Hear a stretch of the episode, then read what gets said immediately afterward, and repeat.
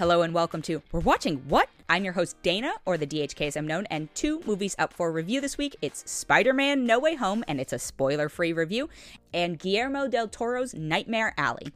First up is Spider Man No Way Home. And I'm going to go ahead and acknowledge up front that it really does not matter what I say about this film. As with any of these major tentpole superhero films, we're all going to go see them. It doesn't really matter if it's the worst thing in the world because if we want to continue with our MCU continuity or just because we're super curious or just because there's cultural pressure to go see it, we all end up seeing them. This is why they make stupid amounts of money. So I could say this is the worst thing in the world and we'd all still go see it and I would have sat through it. But the good news is, Spider Man No Way Home honestly, it is the most fun I had in a theater this entire year. And admittedly, of course, I did not get to go to theaters that much this year, but the films I saw in theaters in particular were the big films of the year. And so the fact that Spider Man No Way Home is a sort of positive button at the end of a very depressing year of cinema and life and all of these things, it was just, it was a relief to see. It was a joy to see. I was having a really bad day when I saw it. One of the people I was with was having a really rough day when they saw it. And it just made us feel better, I think. It was mood lifting, it was fun.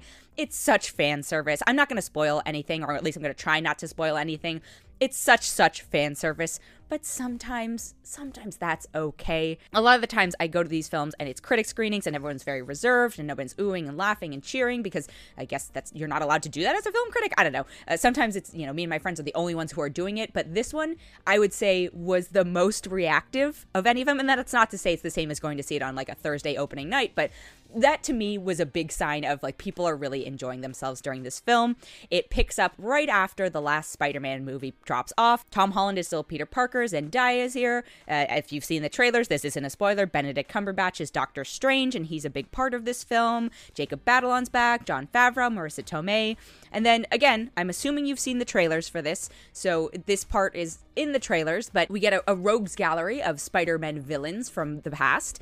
And it was just really fun to see them all again. And I thought I would hate it. I really thought going in that I was going to be disappointed. Well, not maybe disappointed, but I wasn't going to love this film because I wasn't super amped for it. It seems like a cash grab, which it is, but it was a really fun cash grab. And sometimes that makes it worth your while. There's also a theme of like self improvement and exploration. And I feel like this movie is a big proponent of men dealing with their feelings, which is not something we get to see often, especially in a superhero movie, even though most superhero movie protagonists are men, there's a lot of logic problems with the film itself. I mean, that's again also applicable to most of these superhero films, but this one in particular, I was like, uh, I don't know how you were going to explain this. And it doesn't need to because we're just going to keep going anyway. And I'll go into that in a roundtable episode, but I just I had so much fun. There's so many Easter eggs. I would say you do have to be caught up on the MCU in order to have this make full sense.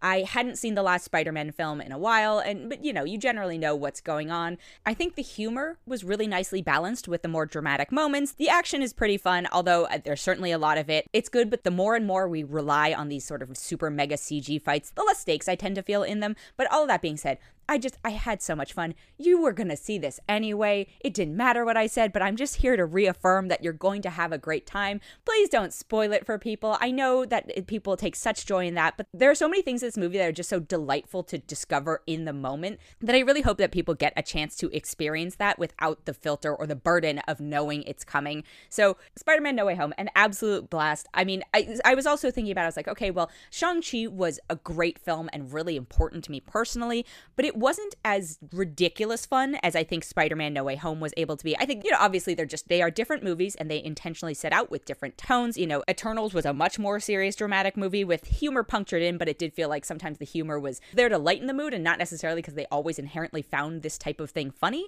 And then I would say with something like Black Widow, you know, Black Widow also had humor and it was fun. For me, I didn't actually see that one in theaters. You know, maybe it would have been as joyous of an experience, but I also think the way that Spider-Man is, you know, weaving together a lot of the things from Spider history. It, it just had a different thing, especially as someone who, you know, Spider Man, Tobey Maguire Spider Man was one of the first superhero films I saw, aside from like X Men. And so Spider Man has been my gateway into the beginning of this new era of all these interconnected films. And so for me, as much as Spider Man is not one of my favorite characters, this film was just it was fun. It was really fun. It resonated with me. So Spider Man No Way Home gets a four and a half out of five from me. I'm going to take a quick break and be right back.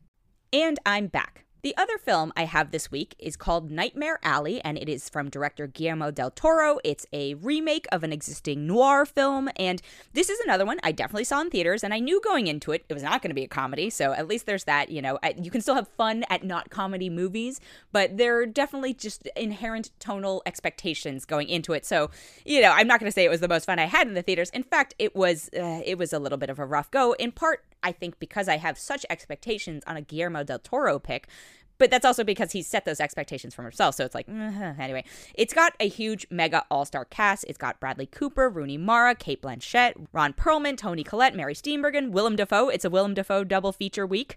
David Strathairn and Richard Jenkins. And so Nightmare Alley follows Bradley Cooper's character, and he's a, a sort of down on his luck guy who ends up becoming a part of carnival culture and, and becomes a mentalist. And it's just about his sort of integration into this group and the community of people. And then how he proceeds to take what he has learned from them. And it follows how he deals with sort of this power and his showmanship he has and, and maybe drinking too much of your own Kool Aid. I think maybe if this film had been 30 minutes shorter, it's two hours and 30 minutes, it's very long. Uh, maybe it would have been better, but there was just so much setup in it of characters and stuff. And I get it, right? It's Guillermo del Toro. He likes the weird. He likes the so- semi supernatural. That's the other thing. I I don't know if this is a spoiler, but the trailer the trailer does this film dirty. Like the trailer does not set up the right tone. I would say for this film, this trailer makes it feel like it's like a Pan's Labyrinth or something like that. I I, I guess upfront spoiler, it's not a Pan's Labyrinth type film. So I, I, that might draw more people to it because some of that stuff is super spooky. This is more about the horrors and monsters that are people. But anyway, I I just felt like he was so immersed in his own world building and having so much fun inside the carnival whatever culture he built that he got a little distracted from the storytelling and I think there are more efficiencies he could have taken. I also I'm not a big Bradley Cooper person, so having him as the protagonist, I I will say this for Spider-Man and I will say this for uh, Nightmare Alley, you know, lots and lots of white protagonists. I would love to see more diversity. I know with Spider Man, this later one, obviously the casting of Zendaya and Jacob Batalon is a lot of progress, but you know, the fact that Peter Parker, we're still getting the white Peter Parker, I, I, I want to see Miles, right? Like, I would love to see the torch pass to Miles Morales or Spider Gwen or something along those lines. You know, I just, I need to see more diversity in my protagonists and have them be more reflective of the worlds we live in. Nightmare Alley is a period piece, so I feel like it's, you know, maybe trying to veil itself with that, but either way, that on its own was a, a little bit of a distraction for me. I think the other distraction is because it's a period piece, it's inconsistent in who is behaving like they're in a period piece and who is not. Ron Perlman talks like a super old timey character, but Willem Dafoe, who is Carney in charge, he talks relatively normally. You know, there's sometimes he uses slang of the time, but I, I would say Bradley Cooper has this like funky accent, but he also doesn't use the speech patterns that people would use. So it's just like the settings and the costumes and the set dressings all feel very period piece. Some of the characters are period piece, and then some of the characters do not feel like they belong of the time. So that was an inconsistency that I found distract. And I think also had the story itself been a little more compelling, I wouldn't have been as distracted by that type of stuff. But it's just, it's, you can see the potential there. It's close to being a good film, but it it doesn't quite get across that finish line for me, which again is such a bummer because I really was really looking forward to it. I love a good noir. I love Guillermo del Toro. You know, I would say I'm not going to say what the end is. The end sort of saved it for me, but it also left me with more questions than I had in the beginning. And I, you know, I don't feel like it's trying to set up a sequel or anything like that. And it's it's not usually how you leave a film. Sometimes you leave a film and you have more questions at the end than when you started, and that's a good thing because it makes you think about you know larger themes or deeper plot points or want to go back and watch it again. This one I was just like, huh, okay, I get what you did here. Uh, I don't really want to dig back into this because it didn't feel worth my time, which is a bummer. But it's not terrible. You know, again, I just feel like, again, it had so much potential, and I would have loved to see a truly spectacular noir film out of him. But I'm going to give this 3.2 out of 5, and I will say I don't think you have to see this one in a theater.